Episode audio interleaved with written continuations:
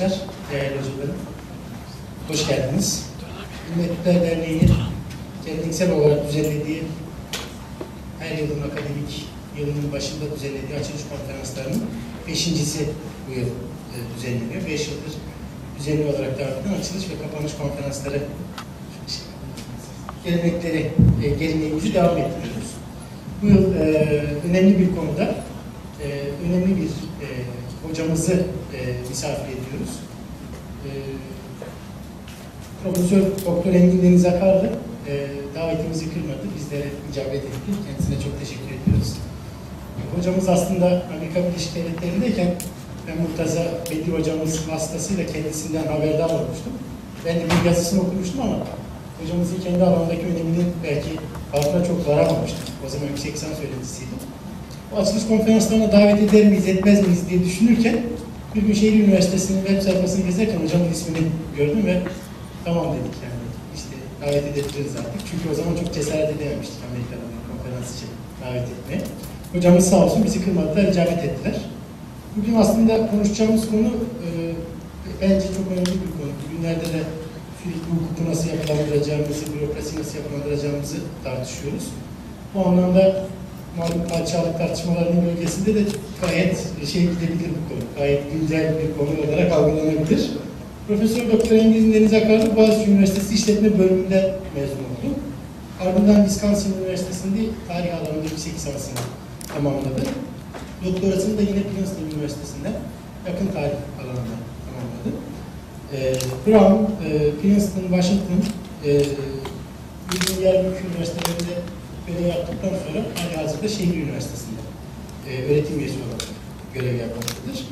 Kendisinin de Long Peace, Ottoman Lebanon ve Ottoman on Jordan isimli eserleri biliniyor. Ayrıca çok sayıda eserleri editörlük yapmıştır. Davetimizi kırmayı icabet ettiği için kendisine çok teşekkür ediyorum ve sözü kendisine bırakmışlar. Ben çok teşekkür ederim beni çağırdığınız için. Ya ses sorunu olduğu için oturarak konuşacağım ki mikrofona yakın olayım. Ee, hakikaten benim çok e, gençlikten beri diyebilirim e, en çok aklımın takıldığı konulardan bir tanesi e, hukuk düzeni bir de o zamanlar benim gözümde daha da önemlisi demokrasi düzeninin yerleşmesiydi. Ee, şimdi çok tabii seneler geçti. İlk yazdığım kitapta zaten demokrasi düzeniyle ilgili, ilk yazdığım makalede hukuk düzeniyle ilgili e, bu iki konu ya fırsat buldukça döndüm ve hala da bunlar hakikaten güncelliklerini koruyorlar. Belki soru cevap sırasında bu güncel e, uzantılarına şimdi değineceğimiz konular Osmanlı tarihi bağlamı içinde değineceğimiz e, bu konulara, hukuk konularının günümüze olan e, uzantılarını da e, ele alabiliriz isterseniz. Şimdi e, konunun bir boyutu da tarihe bakış açımız. E, bizde galiba sıkıntılardan bir tanesi de tarihte görmek istediğimiz şeyleri görüyoruz. Tarihte mevcut olduğunu e, bilmemiz gereken birçok şeyi de çok varsayıyoruz, varsayıyoruz. Yani bir tarih anlayışı e, meselesi de var bu işin içerisinde.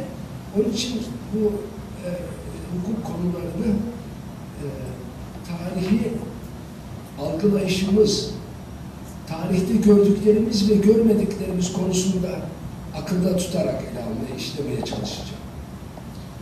Evet, e, konu padişah ve hukuk. E, hemen baştan söyleyeyim. Bir e, inanç vardır bizim tarihçilerimiz arasında.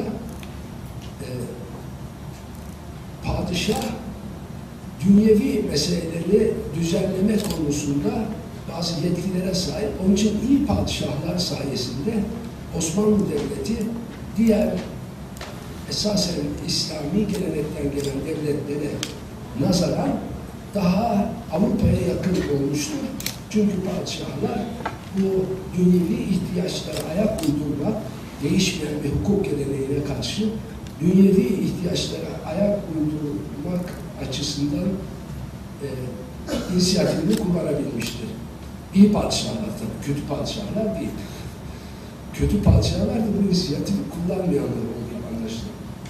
Şimdi e, bu tabii e, 19. yüzyılda çıkmış olan bir efsanedir.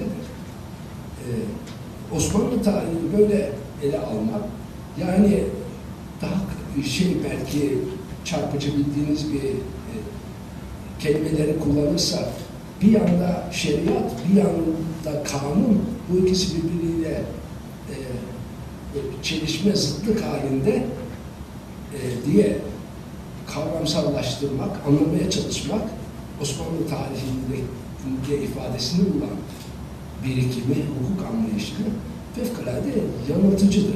Yanıltıcıdır ama hakim olan anlayışta halen budur. Halen budur. İkinci Mahmut'tan beri yeniden Kanuni Sultan Süleyman zamanındaki gibi padişahlar vaziyette el koyuyorlar ve bizi Allah'a şükür modern dünyanın içine taşıyor. Bu e, anlayış aynı zamanda Batı'da, Batı Avrupa'da Kuzey, e, ve genel olarak kültürel anlamda Batı'da Osmanlı Devleti'nin algılayışıyla ilgilidir. ve Yalnız Osmanlı Devleti'nin değil, e, bütün Orient'in büyük bir kısmı e, ile ilgilidir. Osmanlı sultanları despottu. Osmanlı sultanları despot olduğu için bu tabi onların halkı açısından, yönettiği insanlar açısından bir geriliğin ifadesidir. İyi bir şey değildir ama bir bakımda bir taraftan da avantajları vardır. Özellikle bizim açımızdan yani Avrupa açısından avantajları vardır. Biz böyle despot zatlar sayesinde o bölgenin kanunlarını daha medeni yani bizimkine daha yakın kanunlar haline geçirebiliriz. Padişah, muktedir, o kadar despot, iktidar sahibi, başka kimseyi dinlemez bir otoriteye sahip ki biz onun yeterince kulağına telkinde, aklına telkinlerde bulunursa doğru kanunları milletine veyahut da hükümranlığı altındaki insanlara kabul ettirir. Şimdi bu e, padişahların hukuk alanındaki yetkilerini bu çerçevede ele almanın ne kadar vahim bir vahim bir yorum biçimi olduğunu e, zannederim idrak etmemiz çoktan etmemiz gerekiyor. E, Tabi bu kadar basit bir şey nasıl idrak edilmez diyeceksiniz ama zaman zaman öyle fevkalade endişeye düşüyorum.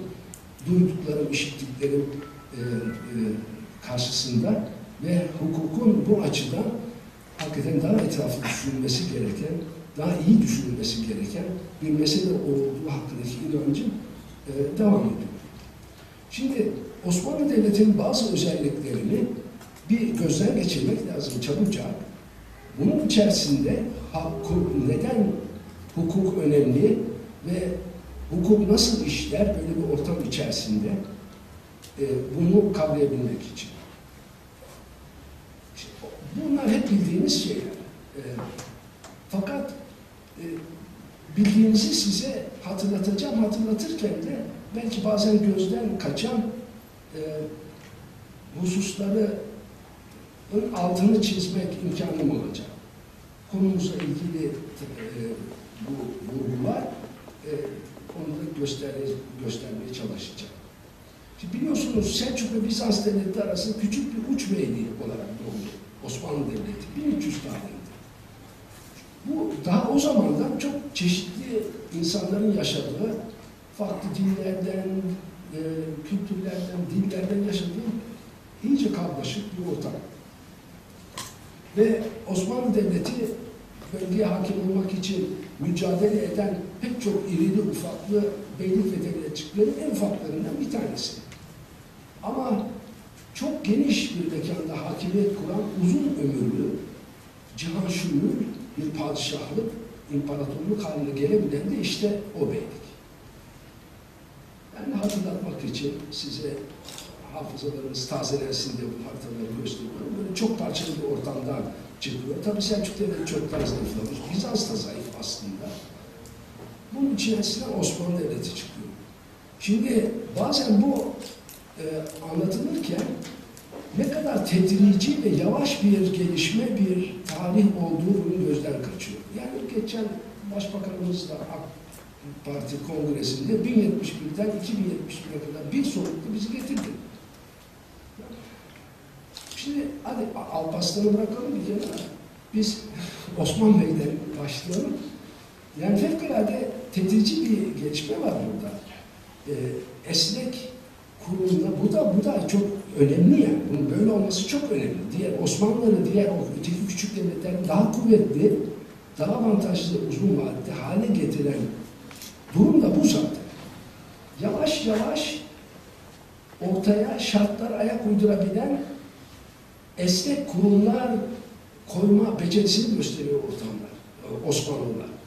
Ve bir taraftan da kurdukları ilişkileri dikkatle kurarak bunların dayanıklı bir halde kalmasını da sağlıyor. 1330 yani 1300'de kurulu bir yeri kapacağız. Çanakkale Boğazı'nı geçiyorlar Osmanlılar. E, 1330. Sonra yavaş yavaş bir yandan Balkanlarda bir yandan Anadolu'da ilerliyor. Bunlar da biliyoruz. İstanbul'a 1453'te geliyorlar. Yani Söğüt'ten İstanbul'a 250 kilometre bir mesafe var. 250 kilometreyi 150 yılda alıyorlar. 250 kilometreyi 150 yılda alıyorlar. Bunu unutmamak lazım. Bu tedriciliği, arkasındaki süreçleri ve kazanılan tecrübeyi o tedrici gelişmeden e, hakkını verebilmemiz için. Bunu unutmamak lazım. Tabi İstanbul'u ele alınca, İstanbul ilk başta tabii sıkıntılı bir durum fakat sonra e, çok büyük üstünlükler sağlar İstanbul gerçekten önemli bir şey. Bu üstünlüklerin neler olduğunu da bazen gözden kaybediyoruz. Burada vaktimiz yok onlara gelecek. Muhakkak iktisadi potansiyel açısından İstanbul başkenti ise bir devletin, o devlet çok esaslı bir e, konumdadır. Onları bir tarafa bırakalım. Tabii İstanbul daha önce 10 defa kuşatılmış e, Müslüman e, halifeler dahil olmak üzere ve e, bu 10 büyük kuşatmanın hiçbirisinde başarılı olamamış İstanbul'u sonunda Osmanlılar almışlar. Yani hem İslam alemince ve hem dünyaca ünlü ve önemli bir metropolü başkent edebilmenin bir itibarı var. İstanbul'u alınca bu itibar diğer ekonomik avantajlarla beraber gelmiş. Bir başka avantajı daha var İstanbul. İstanbul ekümenik Rum Ortodoks Kilisesi'nin ama esas adıyla İstanbul Kilisesi, Konstantiniye Kilisesi'nin, ekümenik Konstantiniye Kilisesi'nin e, tabi durduğu yer. E, ve bu e, böyle bir önemli kuruluşun hamisi olan bir, bir imparator e, sırf bunun içinde ayrıca bir itibarı e, hanesine kaydetmiş olur. Yani bir devlet o imparatorun sembolü olur. Unutuyoruz bunu ama unutmamak lazım, hatırlamak lazım. E, Fatih Mehmet kendisine aldığı ünvanlardan bir tanesi de Kaiser. Ee, evet, bu, bunlara girecek halimiz yok ama yavaş yavaş gelişirken başka önemli bir dönemeçler var. Gene bizim buradaki ana konumuz olan hukuk kurumların gelişmesi açısından bunlara da değinmekte yarar var. 16. yüzyılda biliyorsunuz önce başı sonra ortalarından Mısır, Suriye, e, tabi Hicaz, sonra Bağdat, Musul, oraları, e, Kuzey Afrika. E, fakat esasen İslamiyet'in ilk doğduğu toprakların e, ve bu topraklardaki belli başlı kültür merkezlerinin, İslam kültür merkezlerinin e, fethi gerçekleşiyor. E, şimdi gene unutmamak lazım, bu fetihlerle beraber tabii Mekke, Medine, sonra şeye giderseniz, Irak'a giderseniz, Kuveyt, e, değil mi? Yani e, Kuveyt diyorum, e, yani e, az, Kufa'nın olduğu yer, Hazreti Ali'nin e, olduğu yer birçok önemli oradaki Şiiler için şimdi ama bütün Müslümanlar için de önemli. Bir takım önemli e, şeyler var. E, yerler var. Onlar da e, Osmanlı Devleti himayesi altına giriyor. Osmanlı Devleti onların da hamisi oluyor. Ayrıca tabii Kudüs'ün hamisi oluyor. Eski Hristiyanlığın olduğu topraklarda Hristiyanlık için önemli olan başka Betlehem vesaire gibi önemli e, haç hedeflerinin de hamisi oluyor. Yani üç dinin hamisi vaziyetinde Osmanlı Devleti. E, başka bir şey daha, bu kütüphanelerde çok önemli yazmalar var. Bunlar İstanbul'a taşınıyor. Yağma buna bakarsınız ama e, aynı zamanda İstanbul kütüphanelerinin hani e, İslam'ın kültür birikiminin en önemli merkezlerinden haline getiriyor. Bu yazmaların İstanbul'a taşınması. Yani Osmanlı, İstanbul, Osmanlı Devleti'nin başkenti birden aynı zamanda kütüphaneleri fevkalade zengin oluyor. Dolayısıyla çok bir tesadüf değil, çok önemli okulların vesaire artık İstanbul'da e, olması. E, Şimdi bir de tabii Kanuni'den sonra bu biraz en başında değinmeye çalıştığım e, sultanların despotluğunu vurgulayan hem milli görüşümüz hem Avrupa görüşü e, açısından Kanuni ile beraber Kanun ölümüyle beraber devlet çökmeye başlıyor. Yani 1581'den itibaren 16. yüzyılın sonuna bile daha gelemeden Osmanlı çöküyor, çöküyor, çöküyor, 18. yüzyılın dibine vuruyor. Sonra 2. Mahmut'la beraber yeniden bir yükselip çabalıyor ama tabii tahttan indiriyorlar. Hikaye bu. Yani 2. Mahmut'la beraber yükseliş başlıyor yeniden. Bu tabii çok mantıklı bir hikaye değil ama e, onun eleştirisine girecek vaktimiz yok. Yalnız şunu söyleyeyim, toprak kaybı, toprak e, kaybı, yani 1774'e kadar Osmanlı Devleti esaslı bir toprak kaybına filan uğramıyor. Yani esas bir gerileme yavaş yavaş artık e, geri alınamayacak şekilde toprak kaybı e, 1774'te Kaynarca'ya başlıyor. Üçüncü Kaynarca Anlaşması. O da geriye çevrilemez bir başka açıdan. Yani bunlar başka bir mesele de e, bunu galiba şimdi evet bunu anlatıyordu. Ben buradan görüyorum, siz görmüyorsunuz. Dikkat ediyorum şimdi. Yani bu nasıl bir devletten bahsediyoruz biz? E, şimdi hemen söyleyeyim. E, 600 yıl sürmüş bir devlet insanlık tarihinde ömrü çok uzun olmuş bir devlet demektir.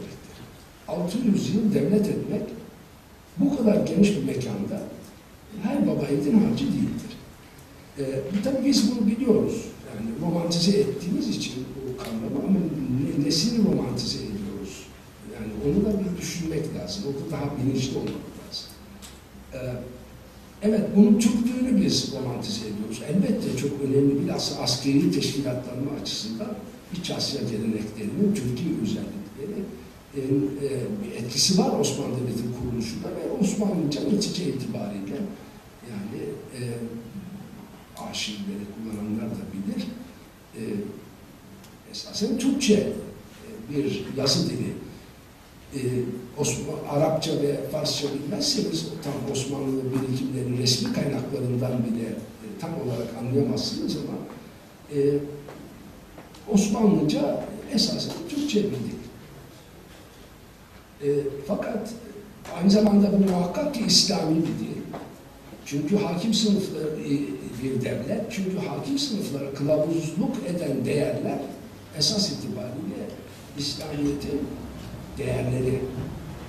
E, ama bazen tabii görmediğimiz, şimdi görmek istemediğimiz, e, niye görmek istemiyoruz ki diye de sorabilirsiniz, sonra bir tartışılabiliriz. E, bir özelliği daha var. Bu hakikaten cihaşumul bir devlet, yani bir e, İngilizce'den gelen bir terimle imparatorluk, imparatorluk, padişahlık demek öyle bir lafza. E, tarihteki başka büyük devletler gibi klasik anlamda bir imparatorluktan bahsediyoruz. Ne demek bu?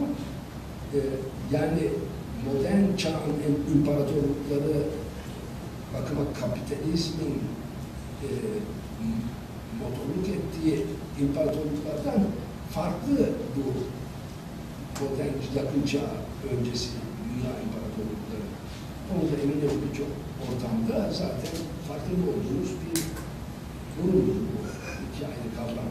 Ama bu çeşitli imparatorluklarda farklı kültür ve siyasi gelenekleri olan toplulukları bir arada yaşayabilmelerinin şartlarını temin etmek önemli bir hedef haline geliyor. Ve bunu da Osmanlı Devleti tabii belki en iyi başaran e, o tür imparatorluklardan bir tanesi. E, aynı zamanda bu konuda da yani gayet de bilinçli. Hemen söyleyeyim, hukuk terimlerinde çok geçer. İbadullah, ibadullah diye bir terim var. Yani ibadullah kim? Tanrı'nın, Tanrı'nın kulları, Tanrı'ya inananlar, Tanrı'ya tapanlar. Kim bunlar? Müslümanlar mı yalnız? Neresinden okursanız okuyun, kaç tane okursanız okuyun, hukuk belgelerini, ibadullah aslında Hristiyanı da var, Musevisi de var, her çeşit var. Yani ibadullah demek, yani e, çok kucaklayıcı kendi içerisinde bir kavram. Hukuk dilinde bunun münakaşası yok. Aslında bu ibadullahın en azından Osmanlı hukuk anlayışında ibadullah kelimesini ifade ettiği önemli bir kelime dayandığı bir takım temel hukuki kavramlar. Evet.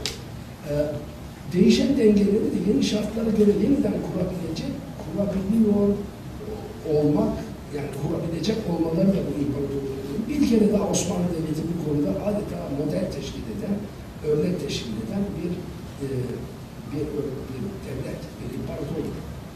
Uzun süre böyle dengeleri koruyabilmiş, bozulunca yeniden kurmuş, bozulunca yeniden kurmuş. Şimdi bozulunca yeniden kurmak bir bakıma istihkak, hak kavramıyla çok birbirine özdeş. Ayrıca gene aranızda çoğunuzun bileceği çok önemli bir kavram İslam hukuk geleneği içerisinde bir bakıma icmanın orada tecessüm etmiş hali. Denge bozulursa icma bozulur, ahenk bozulur. Ahenk bozulunca sulh bozulur. Yani toplumda bunu yeniden yeniden o dengeleri kurmak lazım. O yeni, dengeler yeniden kurunca ortaya yeni bir ahenk çıkar. Bir süre gider, bozulunca yeniden kurmak lazım. İşte bunu da gayet bilinçli olarak ve hukuk sisteminde vaktimiz olsun göstermeye çalışacağım. Bunun tedbirlerini alarak götürülmüş olan bir imparatorluktan bahsediyoruz. Yani biz e, yalnız Türkmüş gibi karşılarsak ve yalnız askeri başarılarıyla anlatmaya kalkarsak bu tarihi birikimde hiçbir şey de anlamayız. Ee, Osmanlı Devleti'nin tabii belirli sosyolojik özellikleri var. Kere din, dil ve beşeri coğrafyası itibariyle iyice karmaşık bir nüfusla başlamış, e, bir nüfus haritasıyla başlamış ve sonuna kadar da böyle gitmiş. Tabağa geniş bir coğrafyada serbestçe dolaşmış, karışmış, kaynaşmış. Dolayısıyla mesela şeyler, Ermeniler yani Ermeniler de Hristiyan, Bizanslar da Hristiyan. Ama Ermeniler Kayseri'nin batısına geçemezlerdi. Osmanlılar zamanında İstanbul'a geldiler, Avrupa'ya yayıldılar. Yani size bir şey örnek olsun diye söylüyorum. Ee, Osmanlılar bir bakıma o dönemlerin en e, şey bu açıdan kucaklayıcı e, anlayışı olan rejimlerden biri. Yani gene Cihan Sungur anlayışına geliyoruz ama çok geniş bir coğrafyada bu serbest dolaşımı mümkün kılmış. Tabii farklı cemaatler rin özgün varlıklarını sürdürmesinin kurumsal temelleri de var. Onun için yani hakikaten son zamanlara kadar bütün bu ufacık ufacık kiliseler var. Şimdi bunların esamesi yok. E, ilk Hristiyanlık e, zamanında ortaya çıkmış. E, özellikle tabii Kuzey Irak'ta, Suriye'nin bazı kesimlerinde ve Güneydoğu Anadolu'da bunda uzun süre varlıkları olmuş. Osmanlılar zamanında varlıkları olmaya devam etmiş. E, kuruluşlar nasıl oluyor bu? İşte onun da cevabını hemen söylemek isterim ileride belki vakit olmaz. Vakıf müessesesini Osmanlılar öyle bir kullanıyorlar ki bu vakıflar sayesinde bu tür cemaat kuruluşları e, de varlıklarını sürdürüyor. Cemaat kuruluşları varlıklarını sürdürünce tabii o cemaat de varlığını sürdürüyor. Cemaat kuruluşları, manastırlar, kiliseler, e, ama bu yalnız tabii Hristiyanlar ve Museviler de düşünmeyin bunu.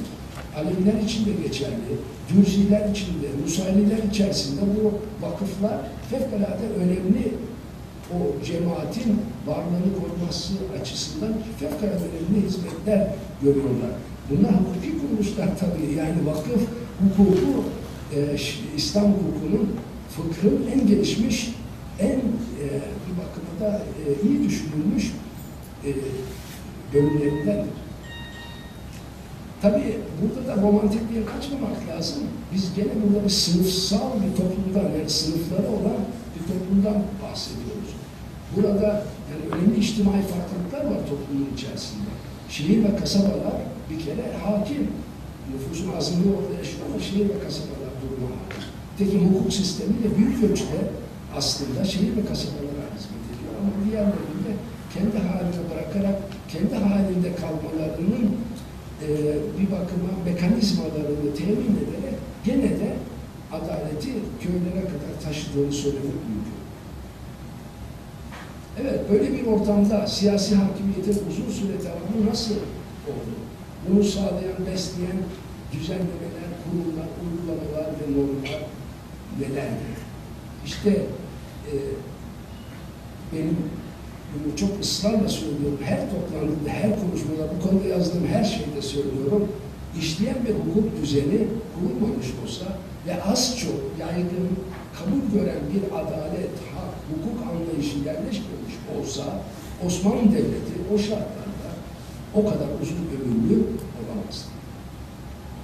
Peki yani dediğim gibi hep burada bu düzen içinde padişahın yerine adalet ve kanun padişahın iki dudağı arasında sorusunu da sormamız gerekiyor. Bunun ama sebebi e, tabii biraz önce söylediğim gibi 19. yüzyıldaki gelişmeler. Yani yoksa Osmanlı'nın hukuk sistemi şeriata dayanır. Yani fık, fıkıhtır. E, usulüyle ve furuğuyla fıkıhtan gelir. Hakim olan hukuk anlayışı esasları oradadır. Ama e, eğer 20. yüzyıldaki gibi bu şeriat dini bir hukuk sistemi olduğu için gelişmeye kapalıdır, katıdır. Bunun için yeni çağlara, yeni dünyaya ayak uydurmamız mümkün değil. Onun yerine biz padişahın, mücadelenin padişahı ne de olsa kanun yapma yetkisine sahip, bu sayede ayakta uydururuz diye başlayan bir ekol var. Bunu yabalatmamak lazım. Burada isabetli bazı e, kaygılar var o yaklaşımda. Dediğim gibi bunları tartışmakla öyle bir oturumda bitiremeyiz ama e, aklında tutmak lazım. Niçin padişahlar üstünde bu kadar e, durulmuş e, ve tabii özellikle de kuruluş e, yük- yükseliş devri dediğimiz büyük padişahları e, Fatih, Kanun, oyuncu çok açıdan ikinci Beyazıt fevkalade önemli bir takım e, kanun yapma e, kanunların yapıldığı dönem birinci Selim o kadar önemli değil ama tabii kanuni adı üstünde e, e, gene önemli kanunlaşma hareketlerinden biri. O açıdan bir başka önemli padişahdır. Birinci Ahmet'tir. Bunların her birinin farklı farklı şartları var. E, gene dediğim gibi bunları tüketmemiz imkanı yok ama e, ben şimdi mesele daha iyi anlaşılsın diye e, bu padişahları şöyle söyleyeyim başında sonra onu anlatmaya, açıklamaya çalışayım. Kanunların, e, padişahların kanun yapma yetkisi fevkalade sınırlıydı. Yani Osmanlı Devleti içerisinde. Yani sonunda söyleyeceğim, başta söyleyeyim. Böyle padişahlar akıllarına gelen her şeyi kanun zıt pırt çıkaramazlardı. Bunun bir örneği var, onu da ben bu konularda konuştuğum zaman çok söylüyorum. Üçüncü sene böyle kanunlar çıkarılır sandı ve beyaz üstüne geri saktun kanunlar çıkardı. Yani bir süreçten gelmeyen kanun yapmanın bir süreci var, bir prosesi var. O prosesten gelmeden kendi başına kendine göre bir takım kanunları geçirmeye çalıştı. O kanunları bilmeyince de ben padişah değil miyim, niçin beni dinlemiyorsun diye herkese azarladı. Üçüncü senenin hakkı kanunları yayınlanmıştı. Karal hocamız yayınladı önce, sonra yeni bir edisyonu da gördüm. Ee, Yani bakabilirsiniz orada sık sık geçen şikayetlerinden biri fermanlardan bir tanesi. Ben padişah değilim, benim için dinlemiyorsunuz. Dinlemedikleri gibi tabii sonunda da biliyorsunuz tahttan indiriliyor ve e, e, öldürülüyor. Yani şeyi de unutmamak lazım. Gene bu tarih bağlamı içerisinde böyle tahttan indirilerek öldürülen Osmanlı Sultan Padişah çoktur. Ve hatırlatırım Fransızlar Fransız devrimini kutlarlar. İlk defa bir padişahı indirdik ve astık diye. Yani onu kutlarlar. Millet uyandı diye. E, o hesapça biz bakarsak biz çoktan topraklarda uyanık bizim. Demek mümkün.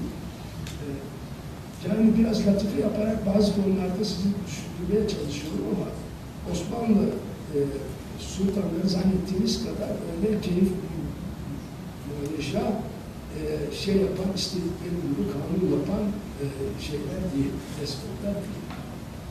Osmanlı hukuk düzeninde belli bir takım kanunlar var, bunlara riayet ediliyor. E, İslam hukuk onları esastır. Bunlar şeriata dayanan esaslar ve kurallar. Yani şeriatla fıkıh arasında da bir fark var. Bazen o gözden kaçıyor. Bir derdimiz zaten. O şeriat deyince insanın aklına yalnız kılık kıyafet kanunları. Onu yapmayacaksın, bunu yapmayacaksın gibi. Ee, ya da ibadet, beş vakit namaz yapacaksın, işte şunu yapacaksın, bunu yapacaksın diye o kısımlar değil var. Şeriat ondan çok daha yani zengin bir kavramdır. Ee, tabii bu anlamda da kullanılırsa yani en dar da en böyle bir kelime indirmek istiyorsanız şeriatı, bir kelime indirmek istiyorsanız o da haksızlıklara karşı, haksızlıklara karşı e, işte ibadullah'ın e, korunmasını mümkün kılan e, bir takım çabalardır. E, başka türlü söyleyeyim. Peki aslında e, şeriat hem bu e, dünyada hem ahirette Allahu Teala'nın rızasına uygun bir şekilde yaşamaktır. Yaşamanın yollarını kılavuz olarak bize sunan bir birikimdir. E, fakat bunun içerisinde çok önemli bir kısım tabii bu kuralları. Onlara da biz fıkıh diyoruz. Fıkhın usulü var, yani esasları var, bir de fıkhın füruğu var. O füruğun bir kısmı bize, bizde e, ki bugün kullandığımız kanunlara çok yakın gelir. Yani hukuk pozitif türden uygulamaya. Ama hepsi değil. Onu anlatmaya çalışacağım. Fakat bu İslam hukuk normları, bu birikim usulüyle, furukuyla ve e, temel amaçlarıyla e, İslam, Osmanlı hukuk düzeninde e, çerçevesini belirleyici olmuştur. O suyun gözüne giden yol demek. Gözüyle hani şunu pınar oradan çağırıyor, oradan kaynaklar su içeceksiniz, bulursanız. Ama işte o sudan beslenmek için, o pınara gitmek için e, düşüncesi Osmanlı hukuk düzeninde temel düşünce olmuştu diğer Müslümanların de olduğu Tabii padişahın bir takım yetkileri var. Padişah yasaları, iradeleri, fermanları ama dediğimiz gibi bunların sınırları var. Şimdi Osmanlı hukukçularının dahi çok kolay e, kabul etmedikleri ama uygulamaya bakarsanız fevkalade önemli olduğu için şey şüphe götürmez bir kaynak daha var. O da örf. İslami hukuk normları adaletin esas temeli sayılmak sayılmış genel çerçevesini de teşkil etmiş sistemi ama örfe ve padişah iradesine dayanan, dayanan düzenlemeler şeriatı da normlara ters düşmeyecek, onları aşamayacak, aşmaz, usulen böyle fakat e, gene de bunlar önemli bir kaynak teşkil ediyor. E, e, İslam hukuk normları, Osmanlı hukukçuları el üstünde tutuyorlar. Ama bir taraftan da örfün baskısıyla kendi şartlarına uyduruyorlar. Bu örfün baskısı yani zamanın içinde yaşadıkları ortamın farklı farklı yerlerinde alışkanlıklarına göre oradaki bir takım şeyleri e, uygulamaları, alışkanlıkları kendi e, sistemlerine adapte ediyor. Şimdi e, burada tabii üç tane e, yer var. Yani biri örf, Padişahın padişahın yasaları, iradeleri, fermanları biraz sonra bakacağız. Onların bir kısmı aslında Osmanlı örfüdür. Yani bilirsiniz onlar örfü kanunlar da deniyor. Bunun da bir örf olduğunu düşünmek lazım.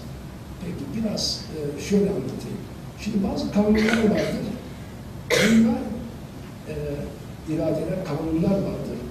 Bunlar aslında fıkıh içerisinde, belli bir konuda fıkıh içerisinde mevcut olan görüşlerden bir tanesinin tercihi mahiyetindedir. Yani vakıflarda bildiğiniz meşhur, meşhur anlaşmazlık konusu. Vakıflarda e, nakit bir vakıf gelir kaynağı olabilir mi?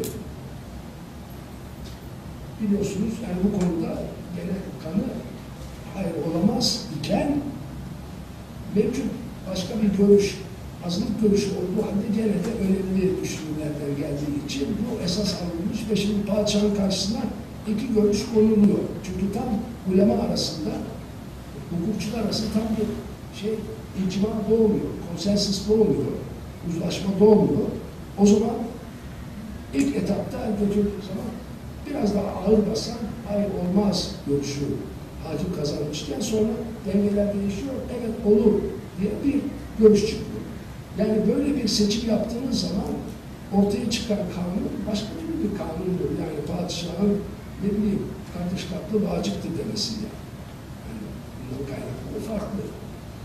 Ee, gene öyle uzun vakıflarda bazı başka durumlarda da uzun vadeli e, kira olmaz. Yani kira işte iki yıllık, üç yıllık olur, onu geçmez.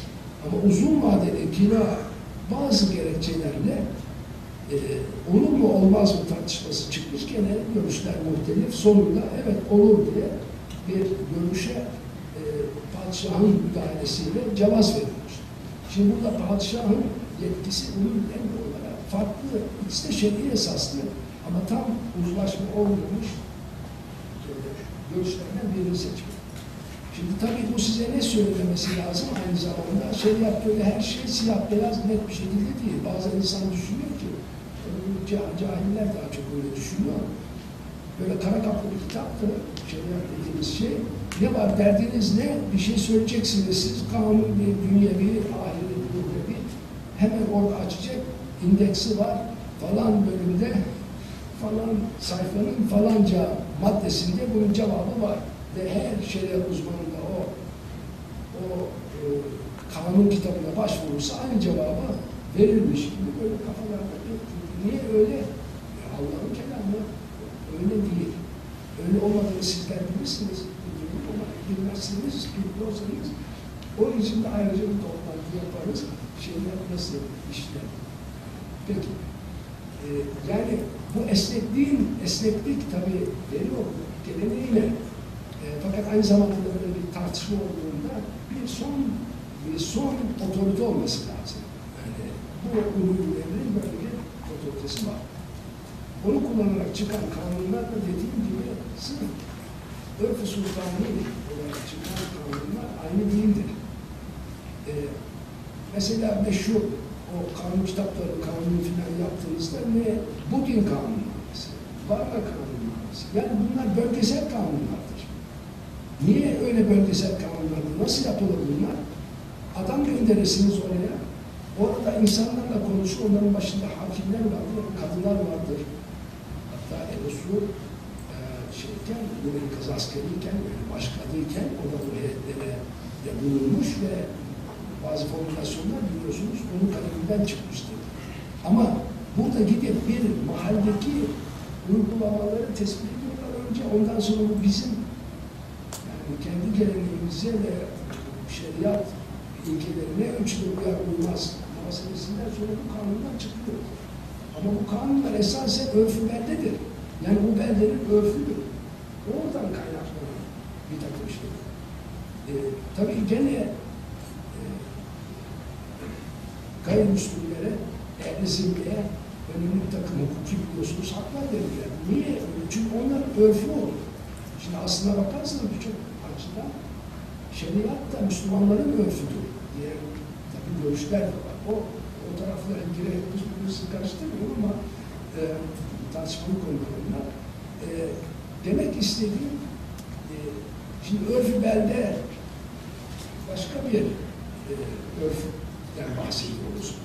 E, bunu sonunda padişah uyguladığı zaman bir takım başka türlü gelenekten, gene İslamiyet'ten gelen, İslam hukuk geleneklerinden gelen kavramları kullanarak ortaya çıkarılıyor. Fakat bunu dahi yapamayacağı bir örf daha var. Da örfü idare demek mümkün. Örfü idare gerçekten istisnai bir uygulama e, ve bence önemli.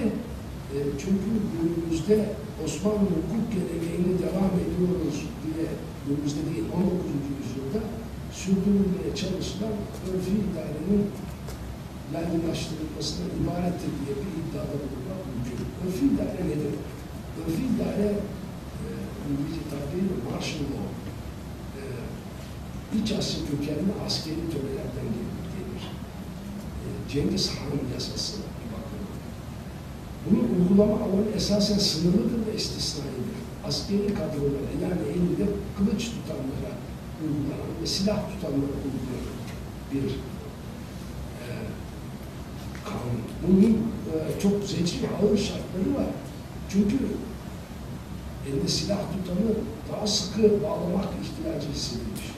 Daha disiplinli olmasını temin etmek için çok ağır cezalar konulabiliyor. Şimdi askeri e, uygul- uygulanıyor, bir de idari görevi olanlara uygulanıyor. Özellikle de elinde para kesesi tutan şeylere, mali memurlara uygulanıyor.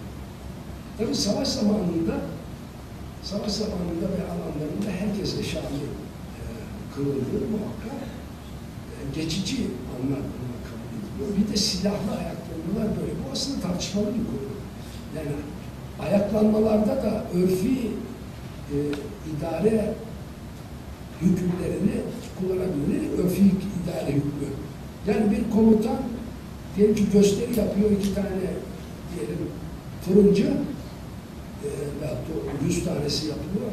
O anında yakalayıp, şimdi gerçek bir örnekten bahsediyorum, anında tutup onların ikisini sallandırıverebilir.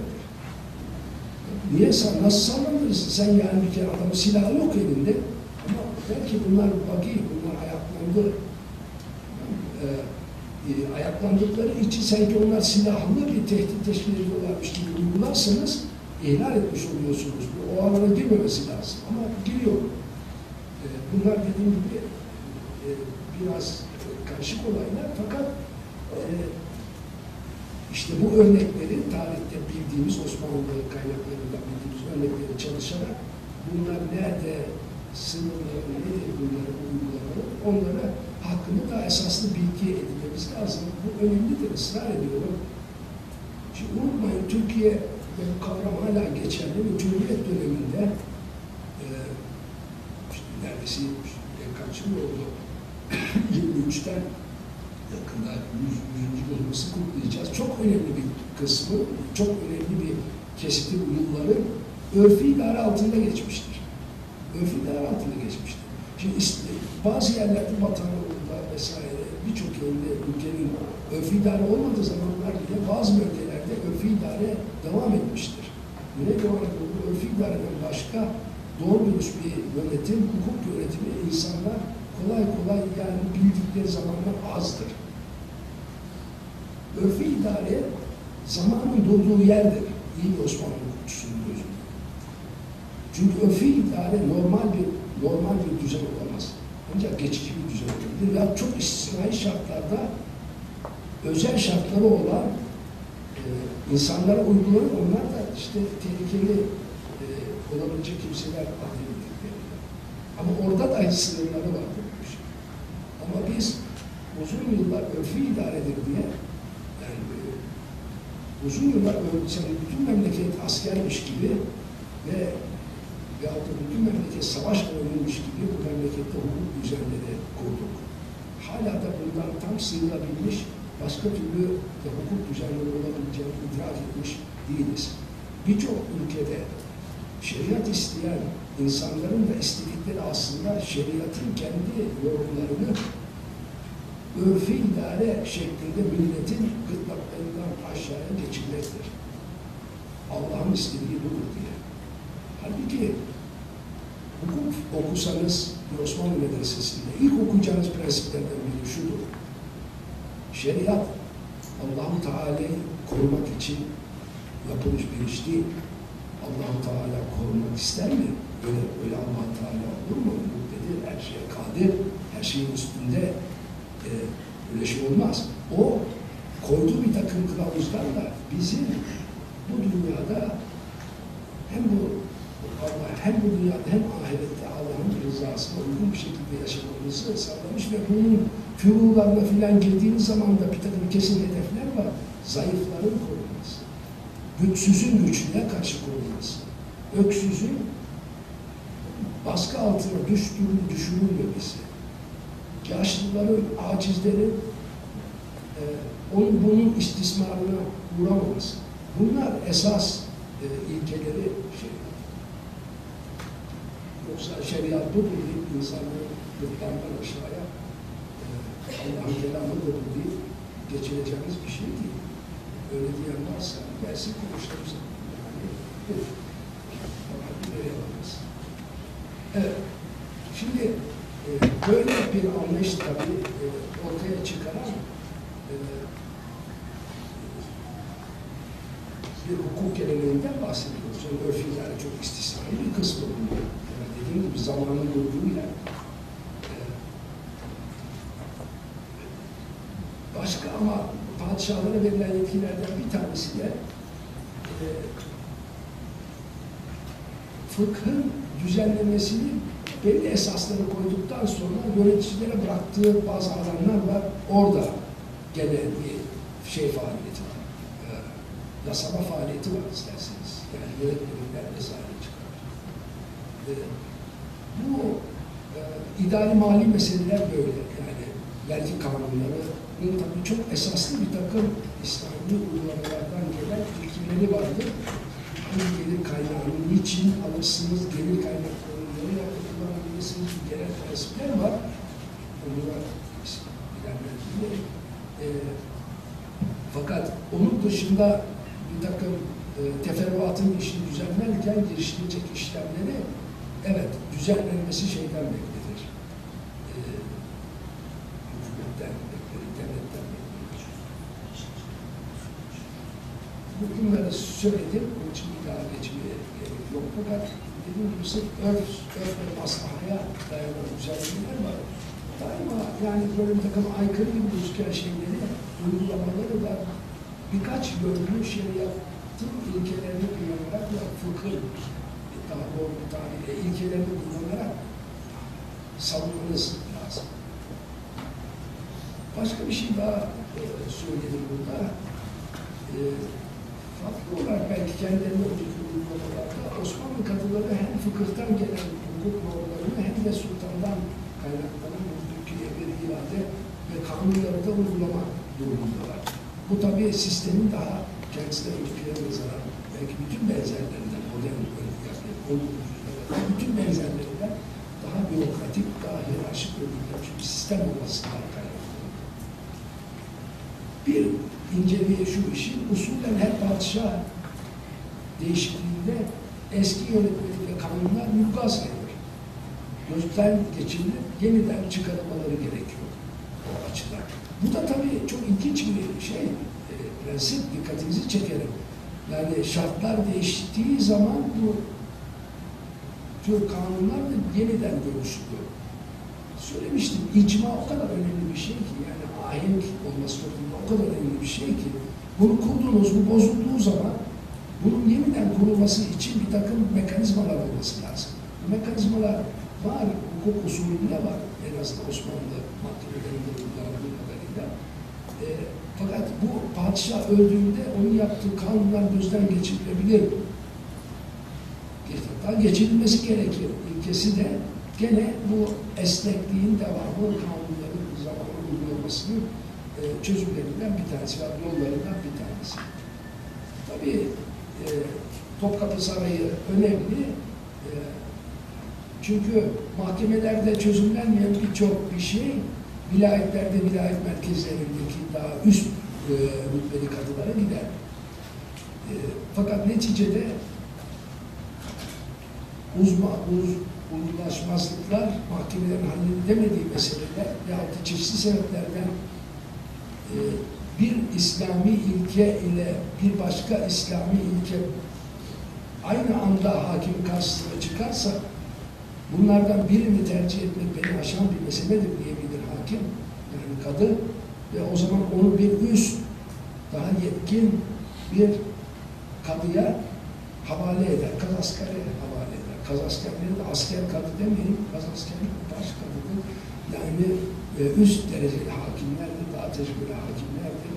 Ve bunların önüne gelir meseleler sonunda. Bu kazaskerlerin önüne gelir. Bu tür zor meseleler. Nasıl yani bir ilke bir başka ilkeden daha üstündür? Vakit tabii kalmadı. Hepsini bunları tartışamayız ama eğer sizin gözünüzde e, ne kadar böyle meselelerin içinde meseleler var, bunları anlamak, hakikaten bizi haklar konusunda ve hatta yaşadığımız dünya konusunda daha bilinçli hale, bilgili hale getirebilir. Yani böyle bir his size aktarabilirsem ne mutlu bana. Fakat evet yani saray, konumuz padişah ve hukuk, saray fevkalade önemli bir rol oynuyor. Bunun sebebi e, işte yani çok böyle uzlaştırılamayan yani İstanbul'un içinde tabii ama bütün imparatorluktaki takım meselelerin geldiği yer netice itibariyle saray. Ee, ama sarayda nereye geliyor? Şimdi şu plana bakarsan e, tabii sarayda bunların geldiği yer e, divan, divan-ı hümayun. Divan-ı hümayun'da padişah oturmuyor. Yani biliyorsunuz bir Fatih'ten sonra onlar oturmuyor orada. Orada oturanlar vezir var. Fakat iki tane kazasker var. İşte e, gene hukuktan olması çok mecburi olan ve hakikaten hepsini tamam, bildiğimiz nişancılar var. E, resul kitaplar var vesaire. E, bunlar e, hukuk nosyonu e, kuvvetli insanlar. Onların önüne geliyor mesela. Onlar da erbabına havale ediyorlar. Bu erbab havale edildiği zaman konularda daima fıkıh eğitimi geçmiş tecrübeli, tecrübeli katılar olması lazım. Yani kazaskerler bir hafta mesela vakıf konularında bazen gelir, e, onu özel, özel vakıf, özel şeyler var.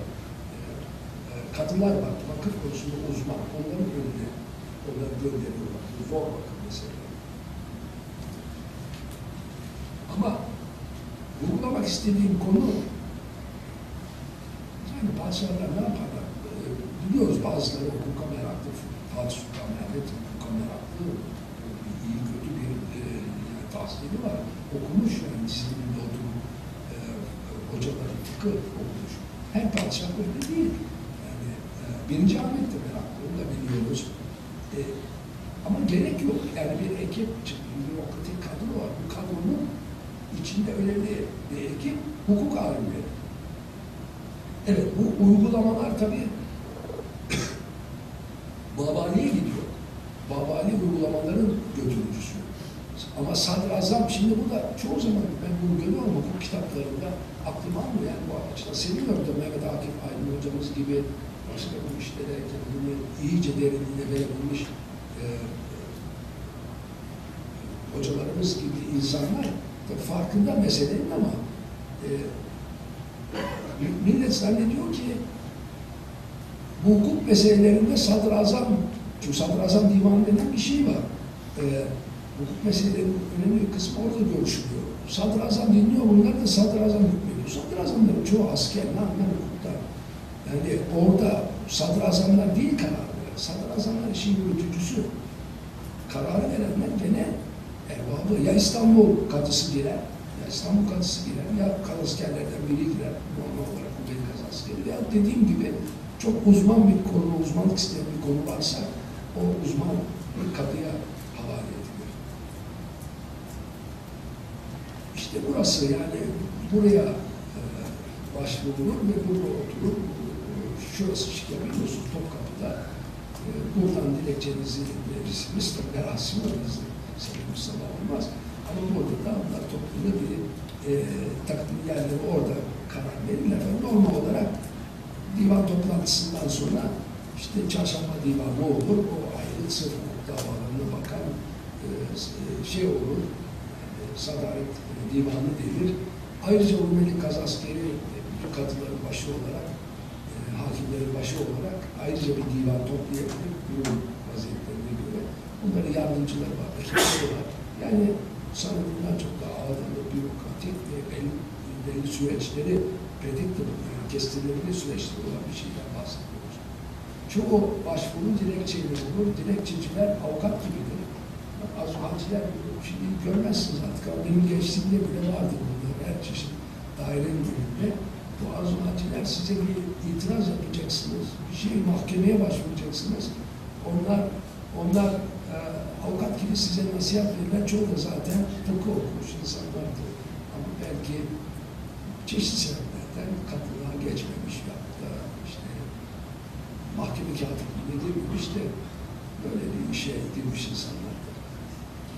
Devletin İlmiye Teşkilatı'nın bir takım incelikleri var. Bundan sadece değinerek geçebilirim.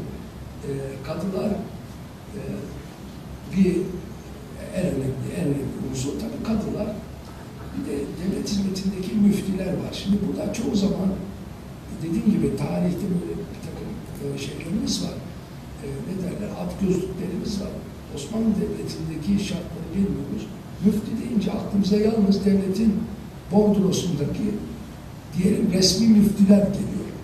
Ya ne demek yani Osmanlı Devleti'nin eski e, Osmanlı Devleti'nden çok önce, doğuşundan çok önce ortaya çıkmış önemli medreseleri, kültür merkezleri bulunduğu şehirleri de içeriyor. Burada elbette medreseler var. Bunlar müftü yetiştiriyorlar. Yani fıkıh erbabı yetiştiriyorlar. Bunlar müftülük edebiliyorlar. Yani bunların hepsi devletten maaş almıyor. Çok önemli birkaç tanesi var. Ee, Osmanlı şehir Müslümanları bile onları ciddi alıyor. Bunlar devletten maaş bile alan insanlar değil. Ama hakkı bilgilerinin ünlü, bilgileriyle ünlenmiş insanlar. Yani bunlar da bunlar da müftü olarak, bunların da müftü olarak insanların başvurabileceği hukuk mercileri, danışma mercileri olduğunu bazen unutuyoruz da devletin dışında kimseyi düşünemiyoruz tarihin parçası olarak. Halbuki müftü, resmi müftülerin sayısı azdır. Bu şekilde çalışan, dedim ki şey var, arazisi var, elma yetiştiriyor. Arazisi var, buğday var, pamuk yetiştiriyor. Yahut da ne bileyim ben ipekçilik yapıyor. Aslında icazeti var ve saygın var. Misaleleri var. Saygın bir hukuk adamı. Bunlar insanların başvurduğu hukuk konusunda bilgilendikleri bir takım kimseler. Tabii müftülerin aslında önemli bir kısmı aynı zamanda müderris. Yani e, tabii çeşitli konularda müderris olabilirsiniz. Ben burada e, fıkıh ile ilgili e, konularda müderrislik eden kimseleri düşünüyorum. Müftüler, müderris, müderrisler, müftü olarak çoğu zaman öyle yapıyorlar. Büyük camilerin din adamları da gene İlmiye Teşkilatı'nın parçası olarak çeşitli meselelerle şey yapıyor. Şimdi burada benim hep aklımı kurcalayan bir mesele vardı. Bunu her, bunu da çoğu zaman dile getiririm. Ee, cevabını tam olarak bilmiyorum ama düşünmemiz lazım. Yani bir tarafta kadı var, bir tarafta müftü var. Niçin bu ikisini yan yana koruyor Osmanlı? Niye? Yani kaygısı ne? Buradaki kaygı ne? Bir taraftan kadı, bir taraftan müftü. Belki aralarındaki e, iş bölümüne bakarsak bazı ipuçları elde etmemiz mümkün. Padişah nereye gitti diyeceksiniz. Padişahı gönderdik. Çünkü padişahın tuttuğu değil kanun. Bu adamdan anlamazsanız padişahı hiç anlamayacağız. O efsane yıkmak için de konuşuyoruz biraz da. Onun için bunun arkasında yatan altyapıyı görmeniz açısından bu konuları size e, sunuyorum. Mahkeme ve kadılar ne iş yapar? Bunlar insanları barıştırır öncelikle. Esas işleri odur. Barıştıramazlar silahlılarla. Bir hakimin karşısına çıktığınızda hemen o açıp e, kara kalpli deftere biraz söyleyeyim bir bakar oradan mümkün. Onlar bilir zaten. O esasını bilir. Ondan sonra insanlar arasında bir uzlaşmayı e, öngörür. Uzlaştıramazsa tarafları ancak o zaman hüküm verir. E, Bazen de tabii hüküm vermekten kaçınır. Çünkü her iki tarafın haklı olduğu şeyi görmüştür. Bunları daha üst bir kadıya havale eder. Bunun karışık sebepleri var. Oralara giremeyiz ama böyle inceliklerin de olduğunu hatırlatmak, vurgulamak istedim. Başka bir çok önemli bir fonksiyonu kadınların şikayetleri alıp yerine iletme e, kurumlarıdır. E, yani devlet var, ahali var, ibadullah var. Devlet tabii çoğu zaman vergi toplayıcısıyla, e, valisiyle, valisinin aldığı subaşıyla vesaire vesaire askeri adamlarla temsil ediliyor.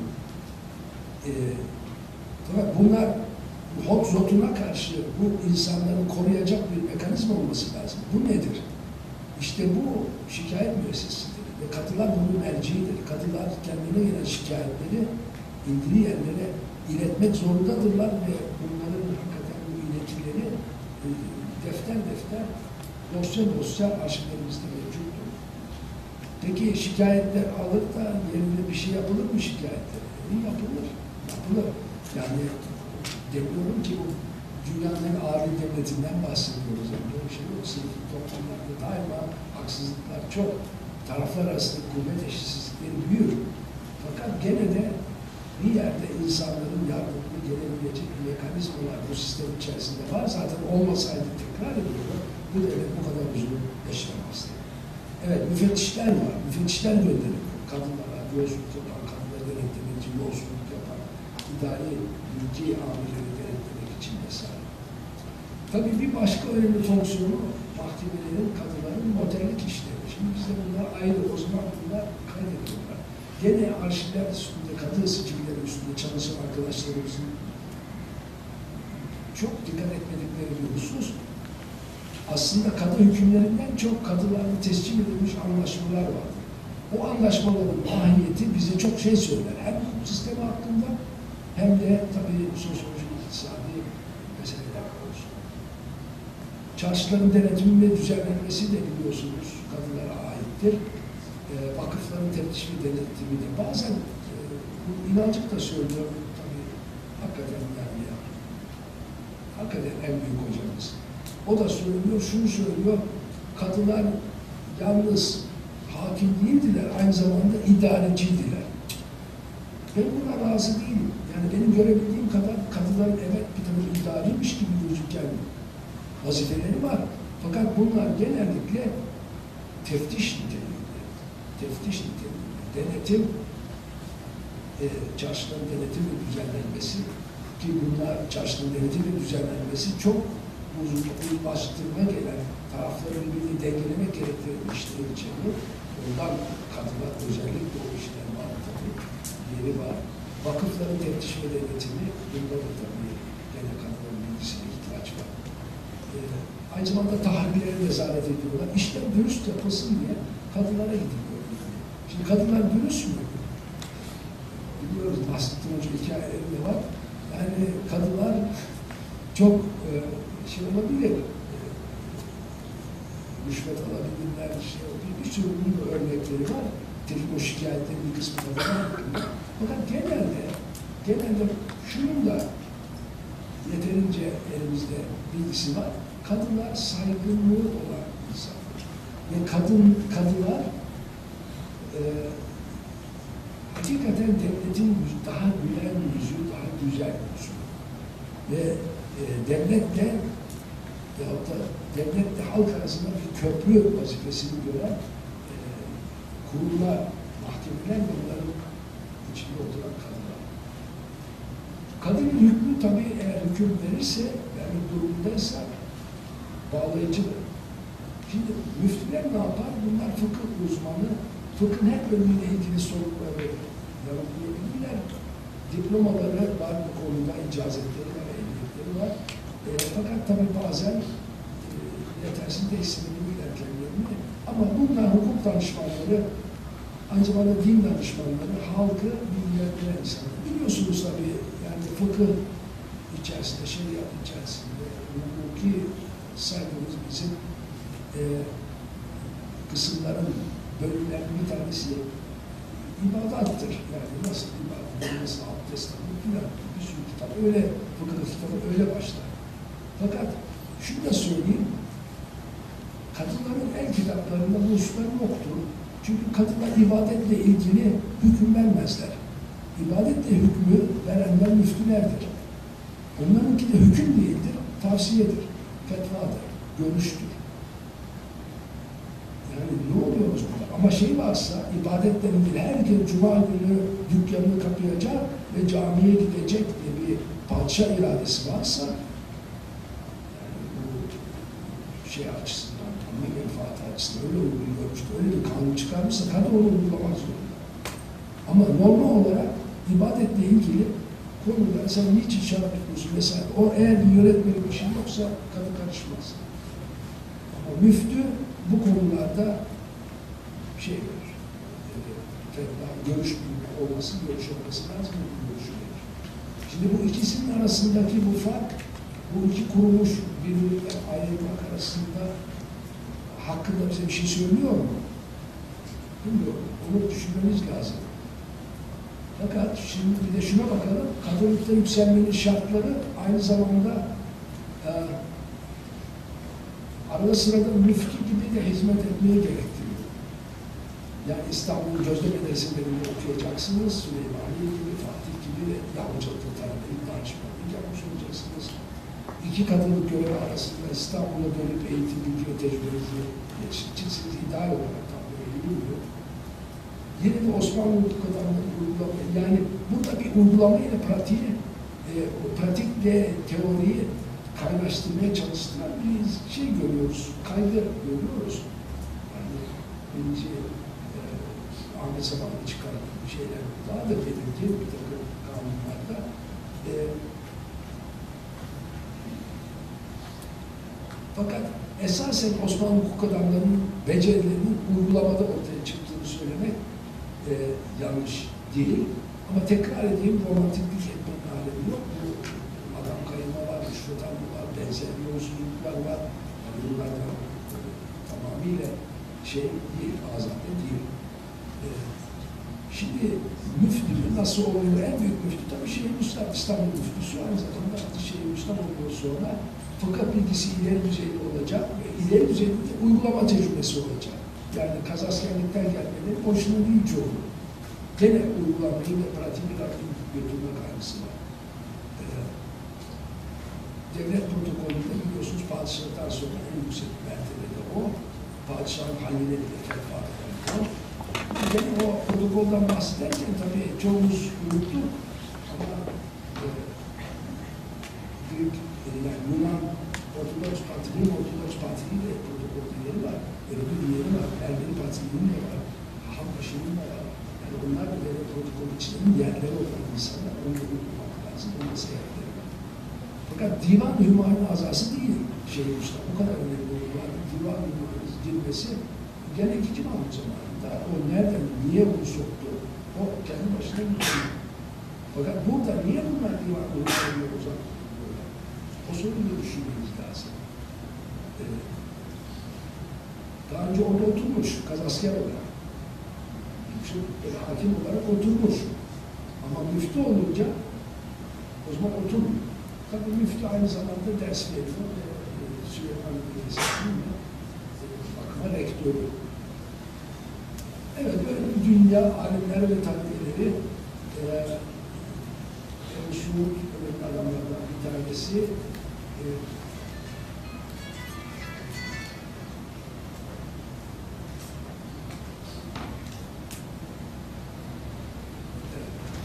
camiler kendisileri eğitim merkezleri oluşturmaları gösterebiliriz ama benim slide olarak gösterdiğim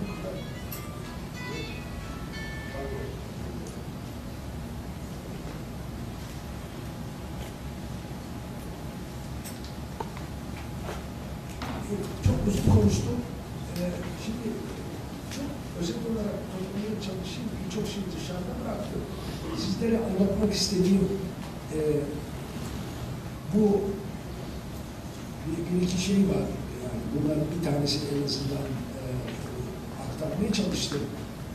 E, Osmanlı hukuk düzeni karmaşık bir düzen, bürokratik bir düzen ve e, önemli bir takım süreçleri olan, prosesleri olan e, bir e, sistem. Gelenekleri var. Belli bir e, güvenilirlik kazandırıyor sisteme ama 20. yüzyılda, 19. yüzyılda geldiğimizde bu sistemle biz bu yeni dünyaya ayak uyduramayız demişiz. Bunları değiştirmişiz. Güzel değiştirebilirdik. Ee, ama bunu nasıl yaptıysak o eski sistemin bir bakıma en az şer'i olan kısmı hala bir heyla gibi üstümüzde. O da örfi idare. Yani kanunlar bizde sanki zamanı durdurmuşuz ve memleket istila altındaymış gibi bir zihniyetle çıkarıp duruyor. Pratik kanunları değil ama genel halkın e, şeyini, özgüvenini vesaire etkileyecek türden kanunlar çıkarıp duruyor. Bir bakıma bizi e, eski geleneğin bir tarafını almışız, eski geleneğin daha önemli kısımlarını yani hukukun, kanunların, insanların e, iyiliği için, refahı için, güvencesi için e, konulması gereken bir takım kısıtlamalar olduğu anlayışını isterseniz o anlamda şeriatı ve gerçek anlamıyla şeriatı biz unutmuşuz, devlet dışı kalkmışız. Hiç tesadüf değil birçok yerde insanların şeriat istiyoruz diye ayaklanması. Şeriat isteriz dedikleri ne biçim hukuk düzenimiz, daha güvenli bir hukuk sistemi istiyoruz diye bugün ortalıkta var. Bunu böylece söylemek isterim ama gene tekrar edeceğim canım. Bir taraftan da şeriat benim İslam diniyle yorumumdur diye yalnız onu kırık kıyafete biçime onu yaptı, onu yapmadığını indirirseniz gene o geleneği yani terk etmiş olmuşsunuz. Bu anlamda İslamiyet'in en güzel birikimlerini, en ince e, e, zengin kazanımlarını da dışına bırakmış. Garip bir karikatüre çevirmiş olmuş İslamiyet'i diye düşünüyorum. Sizler de düşünüyorsunuz. Çok vaktinizi aldım. Fakat burada keseyim sorularınızla bazı belki yerler var. Teşekkür ederim.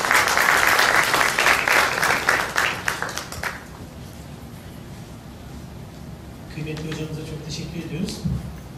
Arada konferansın başlığını herhalde yanlış koyduk.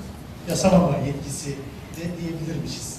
Osmanlı Devleti'nde padişahın e, rolü gerçekten bugünlerde bizim zihnimizde bulunanın çok ötesinde farklı bir yerde duruyor hocamızın anlattığı kadarıyla.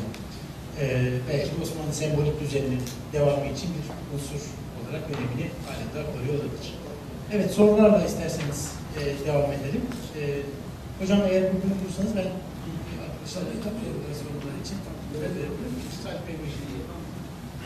Hocam, ben sizin hocam e, İslam hukuku ile ilgili makalenizi Gedi'yi, Law in the Marketplace şey, okudum ya. E, Nasıl? yani Asya e, bölgesindeki İslam, İslam hukuku ve maslahat sunumdu. Yani orada sizin çizdiğiniz tabloda 18. yüzyılda özellikle İslam hukuku bağlamında kadınların da katkısıyla değişik çıkarların e, bir- bir araya getirildiği, müzakere sonucunda bir sonuca varıldığı, sulhun olduğu ve bunu mukabele ediyorlar. Hani contractual relationship dediğimiz bir ilişkiler ağının geliştiği, hani böyle ahenk içinde işleyen bir sistem.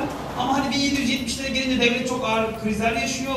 İşte toprak kayıpları, çö- çöküş hani ekonomide de her yerde. Ve bundan sonra işte o dediğiniz boş kağıt, e, 3. yüzyılın boş kağıt e, iradeleri gibi bir yere doğru giriş var. Ama hani sonra da 2. Mahmut gene bir otoriter bir dönem gibi. Bizim bildiğimiz Tanzimat Fermanı'nı hani ben ilk okuduğumda çok şaşırmıştım lisedeyken. Hani eskiden sanki can mal güvenliği, mal güvenliği, ırz güvenliği yok muydu bu ülkede? Padişah ben işte bunları tesis edeceğim diye söz veriyor. Sonra daha yine ıslahat fermanında, sonra ileride yine aynı sözler. Hani bizim bu sizin çi- çi- çizdiğiniz tablodan nasıl oraya gidildi de yani 19. yüzyılda padişah bu şekilde halkına yani yokmuş gibi e, sonuçta yokmuş gibi gözüküyor ki böyle sözler veriyor. Hani o geçiş 3. Selim ve 2. Mahmut'un suçu mu? Hani o arada mı neler olduysa oldu. Yoksa hani erken dönemi biz fazla mı idealleştiriyoruz, romantize ediyoruz? Ben onu merak ediyorum. Ha bir de şeyle ilgili, e, gayrimüslimlerle ilgili siz ibadullah vurgusu yaptınız ama Baki Tezcan gibi kişiler de daha çok işte re reaya kelimesi kullanılıyordu. Bu da sadece gayrimüslimler için kullanılıyordu. Müslümanlar bunun dışındaydı. Hani bu koyun sürüsü gibi algılanıyor ya da kefere deniyordu diye 17. yüzyıldan itibaren hani bir dışlama olduğunu söylüyorlar. E, Ona ne diyeceksiniz? Bu ibadullah mı var yoksa e, gayrimüslimlere yönelik bir dışlama mı var? Onu merak ediyorum. Çok güzel sorular. Teşekkür ediyorum. Ne güzel. Aa, Önce tabii birkaç tane öğrenci var burada. Onlar diyecekler ki ben derslerimde 1839 fermanıyla 1856 e, İslahat fermanı arasında, o Yunani İslahat fermanı arasında öyle bir fark olduğunu. Yani senin e, dediğin gibi şey demiyor yani 1839'da e, zaten olması gereken budur diyor. Yani olması gereken budur, onu veriyorum. Yani vermiyorum ki şimdiye kadar hata yaptıysak bundan sonra yapmayacağız diyor. Bunu İslamiyet'i referans vererek anlatıyor diyenler e, şeyler, tarihçiler. Yani millet tabii Müslüman olduğu için onları ketempere getiriyor. Uyutuyor onları. Aslında getirdikleri batılı şeyler, e, ilkeler onları uyutmak için şey yapıyor. Yani işte İslamiyet'e referans veriyor. Onun gibi bir şey. Bunu yani yazan aslında e, arkadaşlarımız var. E, Bodo Sanım'ın yazdı, David Kushner yazdı. Yani e, orada referanslar tabii şeriata gönderdi. Ve o bilinçli bir şey. Ama ikinci Mahmut zamanında hakikaten olmaması gereken şeyler olur. Bakın müsaadele e, şeyin parçasıdır. Yani, e, bileyim, örfi parçasıdır. Çünkü askerler bütün kazançlarını devletten alırlar. Onlar öldükleri zaman biz buna kaç para verdiğimizi biliyoruz. Elindekini sayarız. Kazancı elde edemeyeceği bunu istismarını alırız. Gerisini ailesine. Yani müsaade eğer e, yüksek yönetici, eğer yüksek şey memur bilhassa kasa tutanı öldüğünde malına müsaade eder derler. Müfettiş gönderir, malına müsaade ediyor. Şimdi bu sistemin kendi mantığı içerisinde doğru. Ama bir tüccar öldüğü zaman müsaade konulmaz. Böyle bir adet yok. İkinci Mahmut'un başlattığı tüccar da ölse müsaade konuyor. Yani kimden para bulacaksa götürüyor müsaade konuyor. İkinci Mahmut kadar yani Cebermut zalim bir padişah az düşünülmüş. Ve niye isyan, ki, niye isyan etmezler yani insanlar? Onun cevabını hala verilmiş değil ama tabii yani e, bu tür inceliklerine o dönemde dikkat etmek lazım. İlçeler kaldırıldığı için olabilir hocam. Hani Türkiye bir liberalleşmenin gelmesine ona bağlı var ya, halkın dayanak gücü kalktıktan sonra hani isyanlar da arkasında duracak devlete karşı o mekanizma kurulmuş olabilir. Doğru. Yani e, Yeniçerilerden sonra tabii e, yapıyor. Yani birçok yaptığı bu tür müsaade vesaire o 1826'dan sonra yani çok önü serbest. Bu, evet bunu söyleyen çok şey çağdaşları var. Yani, e, bu bir şey. 1856 farklı bir e, düzenleme. 1856'da e, 1856'da Şimdi bakın eskiden de tabii e, ehlizm gibi yani gayrimüslimlerin hakları vardı, özellikleri vardı. Fakat bunların son tahlilde gidecekleri en yüksek merci Osmanlı Hukuk Mahkemeleri'dir. Yani o açıdan biz onların kendi içlerindeki düzenlemelerini Osmanlı hukuk sisteminin uzantısı olarak kabul etmek zorundayız. Yani sistemin bütün anlamamız için bu da Osmanlı'nın hukuki hükümranlığından bir e, taviz verildiğini düşünemeyiz daha öncesinde. 1856'da ilk defa bu taviz verildi. Bunlar adeta sistemin dışına alındı. İşte o zaman bizim 39'a karşı çıkmamış olan bir sürü ulema ve Reşit Paşa kendisi karşı çıkıyor. Bu kadar da olmaz mı? Yani bu bazıları bunu mülkiyet hakkı verildi filan değil. Yani bir bakıma Osmanlı'nın adli hükümranlığının iyice peşkeş çekildiği bir şey yaptı. Taviz verildi bundan. Taviz verildiğinde bunu dışarıdaki tüccara değil, doğrudan böyle kendi tabağına böyle bir ayrılık yaratıyorsun.